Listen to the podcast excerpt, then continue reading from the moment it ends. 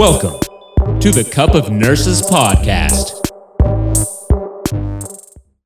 Hey guys, welcome to Cup of Nurses Podcast. We're your host, Matt and Peter. What's up, guys? Today we're gonna dab a little bit into some current news. Uh, we're gonna talk about the medical device industry, and then we're gonna touch upon patient-centered care and how you should approach patients. Because So- it's not only the patients, it has to be the holistic approach, Exactly. Which is um, being mindful of everything that's going on, like patient stress, um, their medications, polypharmacy, the interactions between the doctor, the education. What else am I missing in there? Well, empathy, Empathy. comfort, and coordination. But we'll start with uh, some healthcare news. So, medical device in- industry in 2018, their revenue was 180 billion dollars. The United States is the biggest economy in this medical device industry. So we produce the most medical devices, and we also use the most medical devices. And a lot of and a lot of people don't know that these devices aren't tested on humans at all Yeah. before they've even come to the market. The crazy thing is, one of the processes to get your device approved, you got to go through a 510 um, K process, which basically, sh- if you can prove that your device is just as good as the leading device in your sector, your device will get approved without any kind of human testing. So if you can prove on animals that your device does what the current device does, then you can get it approved without any humans. You can just send it out to the market.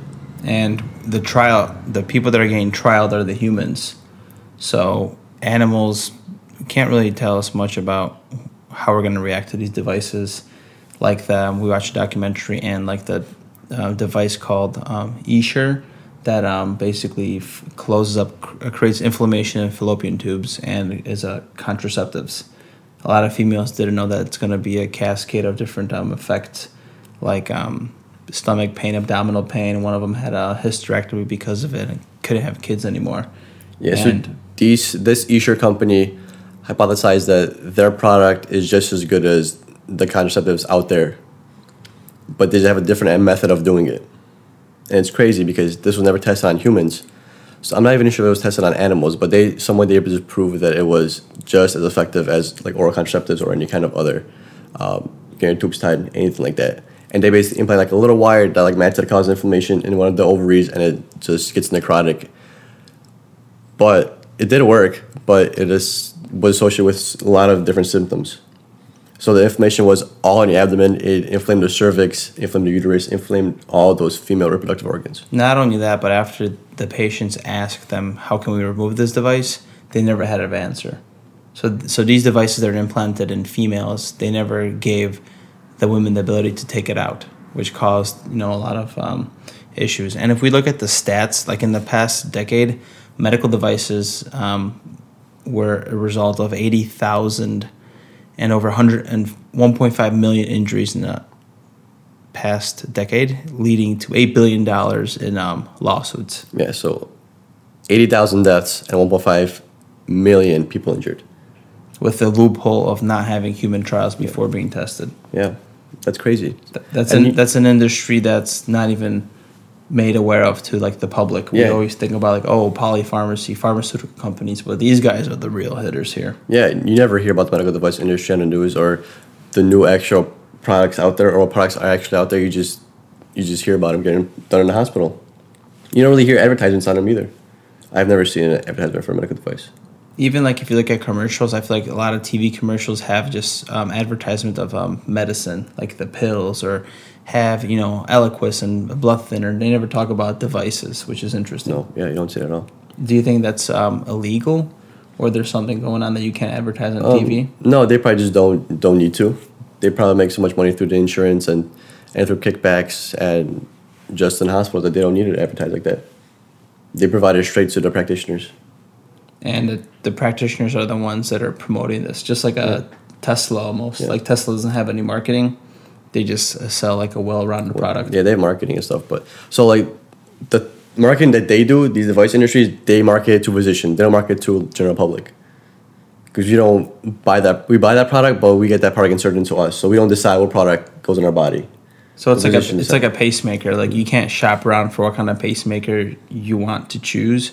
the doctor that is recommending you the device will um, recommend the brand Yep. in a way. Yep, and he's gonna he puts that in his whole life because that's who's paying him money. And I wonder how many like different pacemaker brands there are. I have no idea. That'd be a good reference A good thing to kinda look up. show. Yeah. That'd be cool. But that ties into fairly nicely to our um, nursing uh, discussion for today. So we're going to talk about patient-centered care, and there's four things that we see are most important to patient-centered care. And that's respect, coordination, information, and empathy.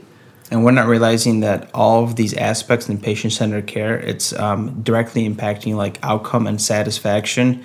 And as we know that these satisfaction scores which we always get we always get tested on always have meetings about they directly impact the money that the hospital gets reimbursed which kind of pays and funds us. Right. so patient-centered care equals great satisfaction great outcomes which equals money in the hospital's pockets and we get employed and keep our job. Yeah, there is a different kinds of um, like care um, services or different ways of providing care, but the patient-centered care approach has been proven to be the most effective out of all, all of them.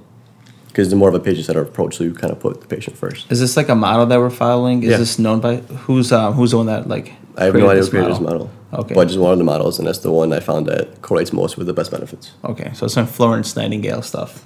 I mean, it's probably opening up more than a window. Yeah. So I think I wouldn't think respect would be number one. So that's an interesting way to start the topic of patient-centered care. So what is like, what does um, respect entitle? Respect could dive down deep, or it could be something simple, uh, like dietary preferences. Like some people don't eat pork or beef for religious reasons, or because they choose not to, or vegetarians. The best, one of the best ways to make them feel more relaxed and less stressed is you actually give them food that they'll actually physically eat. Know, if they don't like that kind of food or they're allergic or they don't, just don't like bananas, don't give them any bananas. At least they could enjoy the meal a little bit more. Because hospital food isn't good. It sucks. So if you get them at least of something what they want, you know, they'll feel a little bit more control as well. I've had it in eighth grade, and I can't remember the way I ate or joined the meal, but I do know that sometimes patients do say that the food isn't the best, or like, oh, this is too dry. So unfortunately, always people have a bias the way they like to do things, but the hospital should be very um, conscious of the way they create their menus to have like a full spectrum every everything that um, a person should eat, like no pork or it has to be kosher. I think probably being vegan right now. I wonder if our hospital actually attains to um, any no vegan meals I don't think I've ever had a vegan patient. Personally. because they're probably healthy and they're away from the hospital. Yeah, maybe. But because it was kind of new, so we'll see. We'll see how things are more down. Like, because remember, we take care of people that are older. So they have different values and different customs than what we have now. So the diet dad ate is completely different with the diet that we're currently eating. So maybe in 20, 30 mm-hmm. years, we're going to start seeing vegans being in the hospital. Mm-hmm. I'm sure, yeah. And that might be an issue. But And I wonder what kind of healthcare problems they're going to have. Right. And then we're going to start connecting the dots and say, hey, being on a vegan diet is, you know, causing A, B, and C. Yeah. And then, you know, the keto diet caused this and this, and you compare and you combine those two diets, and then you find like the best one. So we intermittent structure. fast. Do you think we're going to end up in the hospital? At some point, probably. But what do you think people that intermittent fast would come into the hospital for? I don't know, probably when they're older, the same thing we see nowadays. So probably cardiac disease, whatever, is kind of more built in your genetics. Because we're kind of shaping, now that we're become more, more modern and more in touch with ourselves and what we do, um, we eat healthier, you know, we exercise, and it's going to prolong our life. But we also have our genetics, which is going to have some kind of effect on your health. And add genetics and an old age, and you probably have a, you have a slew of problems. So I'm guessing it's probably be some of a cardiac disease. Can be cardiac, and maybe it could be a peaceful death for Yeah. all that we know because we've been eating better. But we're, we also have to realize that specific no, or excuse me, cancer even too. know. cancer specific foods are turning on and off these good and bad genes. So we've been for the longest time we've been realizing the genetics are the issue. We also have to come into factor that food is turning on and off specific genes that are contributing more to a specific type of cancer. Yeah. I said better myself. So what else is there under like respect? Let's see. Respect, like even if you think about it, um, like I had a Buddhist patient a few months ago, and he wanted to hum and go through um, like his prayer ritual, and he wanted me to leave him alone, so I just you know left him alone, give him that like fifteen minutes or ten minutes to himself. and It's I've heard easy way to show somebody respect. even I heard even somebody say they want to pray with me. Yeah, But the craziest of them all would be like end of life stuff. Sometimes people have interesting needs and wants. One of them was a patient um, where the the father wanted to take the patient home, after he was um, he expired, he died. And I think that's completely legal. Like you cannot just send a body home to a patient's family so they could do their um, rituals on. That's I don't know how the uh, funeral homes work, but the hospital the hospital will not release the body to a home. Yeah, no way. That's really interesting though. Like I've never had anybody ask me they take the body home. That's something you would have to respectfully decline, even though you're supposed to kind of do what they want. You cannot physically do that. So I, I, I froze. decline. I froze up. I'm like, um, let me ask my charge nurse because I have no idea. yeah, respectfully decline and, and just move on. I guess unfortunately. And that that was probably the interesting end of life Hmm. question that I. Didn't you have a family like sing at one time? Oh, that happens all the time. Yeah, there's like 16 people deep in there, and they're doing pretty a cool. little like um, prayer and to whoever their um, higher being is. That's and it's interesting. Some people ask for like a special oil that the priest will provide. I think the Polish culture is really big on like that, and anointing or whatever it's called. anointments. Yeah, so they provide that. Probably simple things, and there's also hospice services that will provide a great deal of end of life care they have- if you get accustomed to it. That Right. And there's priests there and um, pastors and whoever, um, different religions. You know, they could call somebody and somebody will come in, or somebody from like your regular church could come too. You know. I, I've had that. I've had like a rabbi that came in and he was with the patient for like two, three days. And he would sit down with the family and give them all these lessons of hardship and how to get over things. So that the hospital could provide you with like end of life issues or end of life um services, but more than likely you'll get like different end of life services from like your um, religion facilities, and that's where you kind of see the taste and culture of things and what different people do. Yeah. So another way you want to, another one of the things with patient-centered care is coordination. You want to coordinate consults. You want to let the patient know that hey, endocrine's going to see you tomorrow. The physician's going to round in the morning. Let's say if his blood pressure or not blood pressure, but let's say blood sugar is an is an issue for this patient. You want that attending know, be like, hey, can you throw in an endocrine consult? Because it's all just, just betters the patient. Everyone kind of knows what's going on now. The cardiologist knows that he's been having um, hyper hyperglycemia, and now the attending knows he's been having hyperglycemia, and everybody knows he's been having hyperglycemia. And no one do, does anything about it. anything. But that's why you want to recommend, hey, can we put endocrine on? It's been two days. This guy's like chilling in two hundreds. And that's where, like, you know how we talked about nursing burnout? If you're not burnt out, you're aware of these things and you help coordinate the care because a lot of people don't realize that nurses are literally like they're molding the whole entire care, the transition of care. Like, just like you said, like, if there's physical abuse on that patient, we're the ones that call, follow up with that. If there's someone homeless, we should put in a consult for social services, and that's and the social services will deal with that or try to find housing for the patient. Just like you said about consults, it's it's never bad to ask like your primary physician, hey, I think you know this is going on, or the patient is on this much narcotics, narcos. Maybe let's put a pain specialist. And I don't ever, I never, I don't think I ever asked for one, but I'll do it for like a cardiologist. Like, hey, this guy's having PVCs or he has a pacemaker. Maybe he should get it, get- it get checked out. It's not pacing, and the physician will do that. Yeah, the consults are there. You know, use them when when you need them. It's not a big deal to consult somebody. You also want to co- like coordinate with your patient as well. So what I like doing when I come in is I like setting up some time frames and the schedules. Be like, hey, my name is Peter. I'll be nurse for tonight. Tell them, you know, tell them hello, how his day's been going, and tell him you're gonna be back like in an hour. Tell him you're gonna be back at nine and ten to do your assessment and give him his meds, and then you're gonna come back at eleven and shoot numbers, and then you'll try and leave him alone for most of the night, and you're gonna come back out again at four in the morning to draw some blood. So so they kind of have things to look forward to. And, have like, a baseline of the yeah, shift. they kind of know how your next 12, 12 hours are going to go. That provides, I feel like, like a lot of comfort, and I think it also decreases the amount of time they're on the call late. Because if it's nine o'clock and they're kind of you know comfortable, but you know, but they know you're going to come in at ten, they might just wait in that hour and might just address the issue when you're already there. That way, you don't press the call late. that I completely agree with that one. Just like when you tell them about things that are going to happen or who are on consults, some people come into the hospital completely delusional. They're like, um, I don't know what's going to happen, like, or I don't know who that was.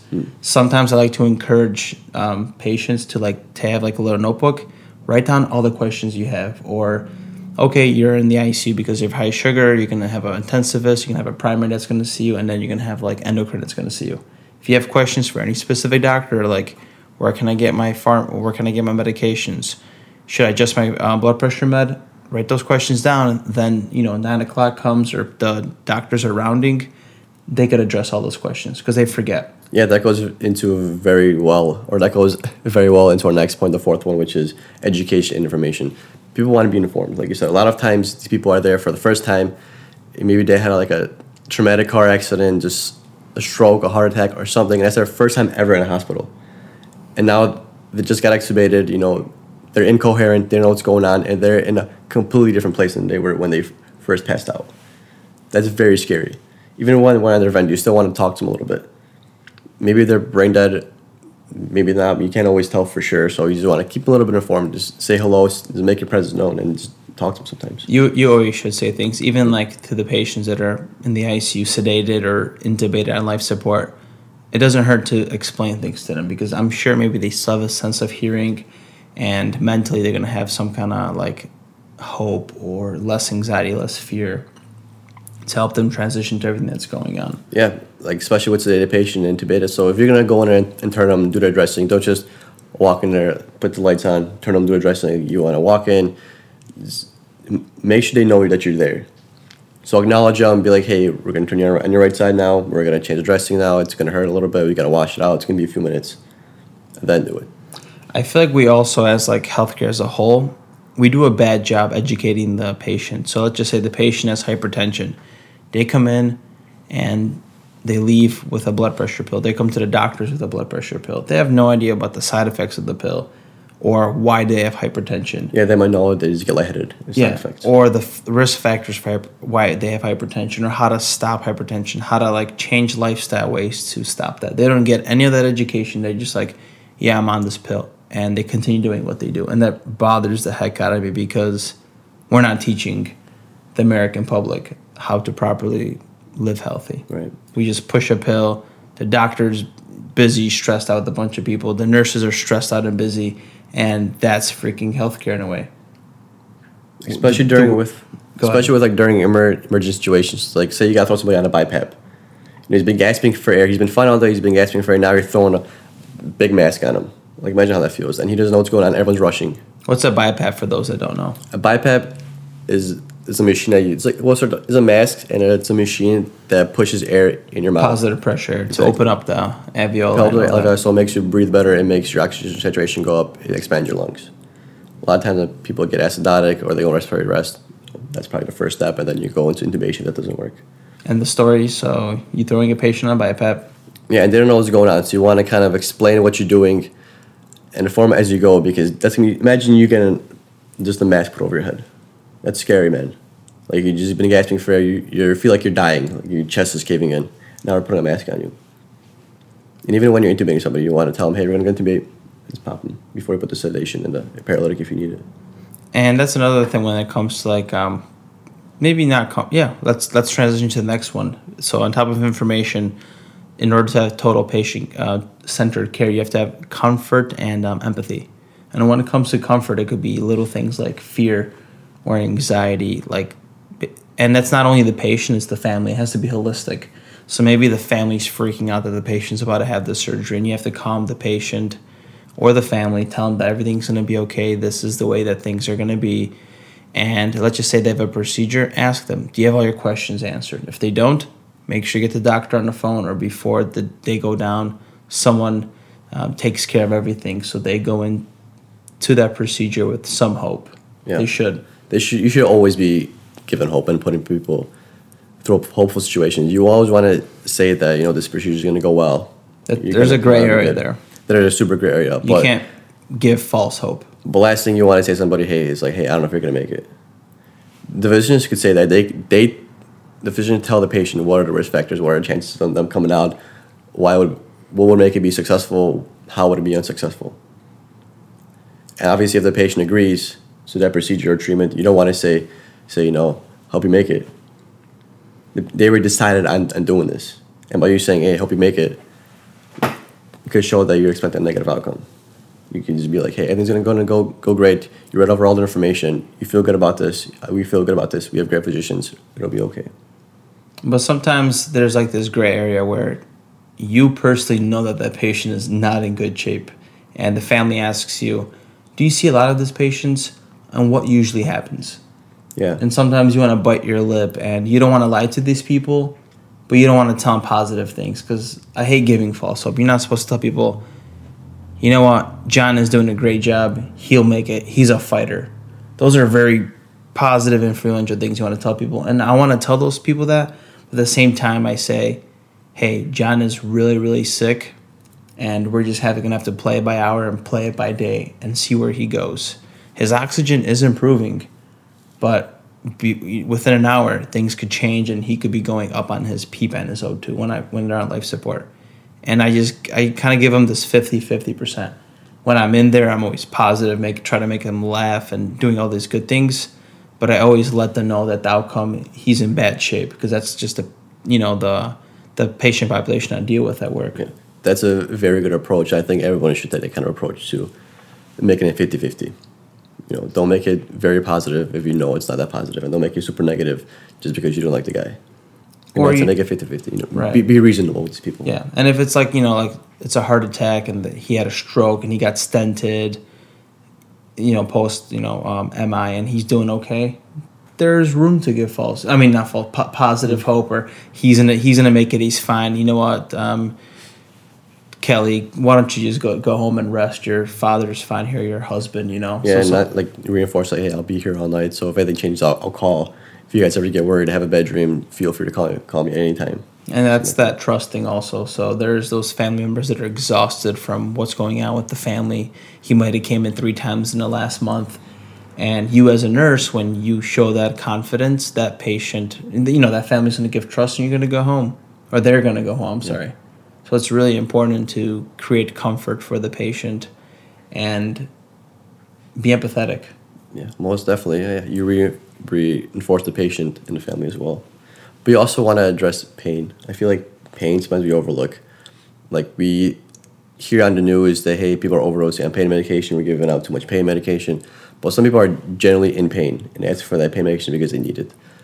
Like with the intubated patients, um, their blood pressure tends to go up with pain, you might want to give you know a Norco or some morphine before you give the hydralazine. It might be a lot more effective. and might even stabilize throughout the whole night instead of pushing hydralazine every four hours or every two hours or whenever you need to. And, and that's crazy to me that where we work currently in Oakland, they don't give the intubated patients like a, a propofol fentanyl mix, which is crazy because usually propofol is a sedative and it sedates the patient, but you also have to give an analgesic for pain and usually fentanyl is a good combo for that. And these patients on vents are on propofol and they're hypertensive, and I was giving hydralazine to lower their BP, but what if it's a pain? Psychological or a physiological response to pain is blood pressure, and we're not properly treating that. Yeah, I'm really curious on how, or the percentage of successful intubations this hospital in Oakland has compared to the hospitals that we work in.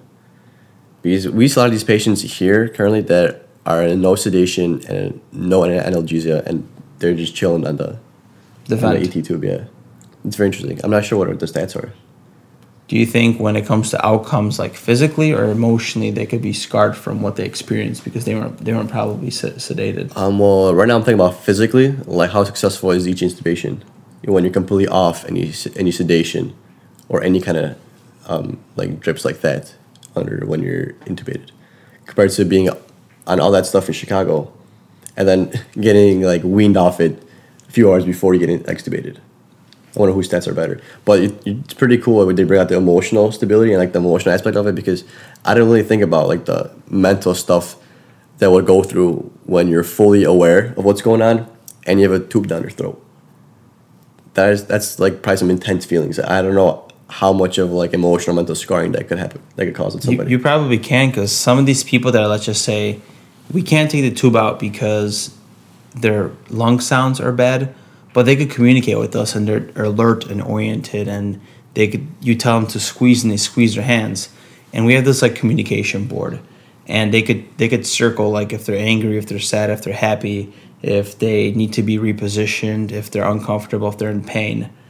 And sometimes you're communicating with these people and they try to scribble something while they're you know on life support. And sometimes they it's it's frustrating for them because they verbally try to lip something to you, and you're just like, I'm sorry, I don't understand. That must be so frustrating for them. That's very intense. And they're damn, that they must be emotionally right? scarred. Right. Compared to somebody that's completely out until like a few minutes until extubation. And sometimes like they sc- they scribble so bad, I'm just like, I don't understand what you're writing. I'm so sorry. And sometimes I I leave the room and I'm and we never establish any kind of um communication, and I'm just like, dang it, I wish I understood her, and you can't. And it's I wish you, frustrating. wish you could help, but you but you can't because you don't know how. You know, you don't know what they want. Yeah, I'm really curious on those stats though. I'm really curious how this hospital's stats com- over extubation stats compared to ours. What else do you think like patient centered care is is important? Because we talk about the patient a lot, but the family is a whole nother thing. Because I feel like sometimes the family could be more overbearing on you than the patient himself. Yeah, um, my perspective on that is you always try to focus on a patient and then the family's background. So if the patient, you know, doesn't want pain medication and the family's pushing pain, pain medication, you can just go with what the patient says. You know, they're grown adults, unless you're working with peds. I'm not 100% sure how that would, that would work or any kind of infant. But if the patient says he's not in pain and the family's like, no, give him pain medication, give him pain medication, he's been taking it, you know, for six months now, every four hours, he needs it every four hours. And the patient's like, no, I'm fine, I'm okay. Somebody's family tend to push tasks on you, I think that they want or, do, or they think are important on you to, for you to do compared to what you know is important and what you want to do for the patient, what you have to do for the patient. Yeah. And another thing is is let's just say you have like 10, 10 family members, they don't coordinate properly too, and you you tell one family member what's going on and what's going to happen in the next like few hours, and then the another family member asks the same question. So it's really we would really appreciate as nurses if you have a big family. There has to be one designated person that, or maybe two that receive the information, and then they could relay it back to the family. Yeah, Or if they have a password and somebody does not know that they're in the hospital and you can't reveal any information about that patient, that's very overbearing. Like you know, or if one of, yeah, it's pretty crazy, man. Like what if like somebody like let's say your sister didn't want you to know her medical. And that happens all the time, and Yeah, it blows my and she gives you a password, and you're trying to call. What the hell's going on? You're like, can't get any information, and she's like, "Sorry, you don't have a password. I can't give you any information." I had a fa- I had a um, family. I had a patient in the ICU intubated, and the power of attorney that overlooked the care was uh, the brother, and he and the sister got in were in a fight. So there's there was a restraining order regarding t- the the brother and the sister, and and she couldn't come visit her own mother because their brother had a restraining order, and he said no one she she can't see him. No way. And if let's just say the daughter were to come, we couldn't do anything. We had, just had to call police, and they had to figure it out regarding the restraining order and Really? stuff. Like Yeah. that just messed up the end of life. Like there's these kind of situations. That is pretty crazy. Wow, that that that'd be so hard. Imagine him always being there just so she can't see him or Yeah. she can't see your mom. It's messed up, and it's passed along, and we as nurses are unfortunately, you know, helpless in the situation. We can't do anything because this is something that's been going on for a while, and we're just treating the patient, and the family part is just something that's out of our hands. It's interesting to see all the family dynamics going on. A lot of times it's kind of sketchy, kind of sad. And you can tell where it's dysfunctional. Yeah. It's sad. It's very yeah, it's sad. It's like, dude, like this guy's in the hospital. Like, can you just agree on something? You know, it's all be adults here. Yeah. Uh, speaking of messed up stories, there was one time there was a family that couldn't decide on what to do, and they had a Disney vacation planned. So while the mother was intubated on life support, that family was in freaking F- Florida Disney, um, doing their vacation, deciding what to do with the mother, and that patient is laying there for like four or five ni- nights. Wow. Like, come on. And that's that's this functionality at its greatest. It's like, what the heck? You got this, you got this patient that remember, healthcare could do a lot of life saving things, which is keeping this lady alive. You keep it alive forever if you wanted to. Exactly. And the family can't make a decision and it's not being pushed properly and you're letting this patient suffer. She's suffering. What is her quality of life right now? And some of these patients that you know that will just never make it are still being kept on because of family issues, family conflict, and just past things that get brought up. And not only is death an emotional thing, all that conflict together is just a freaking spaghetti of crap, man. Yeah, and you can't get involved. You can't get involved, and if you get too involved, you know you got to take it back home. But you can't do anything. The only thing we could do is just be an advocate to we our can patient. exactly. That's all, that's all we could do. to reinforce, you know, the points for the patient. Well, that was a pretty good episode. You wanna touch on anything else? I think we're pretty good. We're 30 minutes in, guys. If you guys ha- ever have any comments, concerns about what we do, what you would like to hear from us, give us like a drop down, give us a comment, email, and we'll try to get your questions um, filled in. Yeah.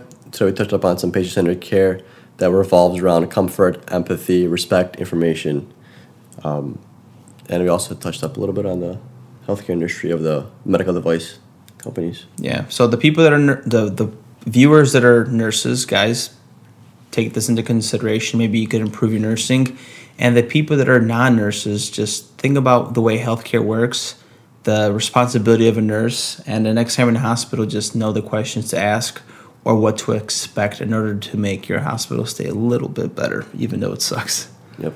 And we don't like you see there, but if you're here, and if you're there, just make the best of it. Respect the nurses. We're everywhere. and we're everywhere. We're watching. We're like the little elves on the the, The house during the Santas. Oh, for You know, sure. Santa's coming. The elves did something. for sure. All right, guys. See you guys next week. Keep it tuned with Oakland.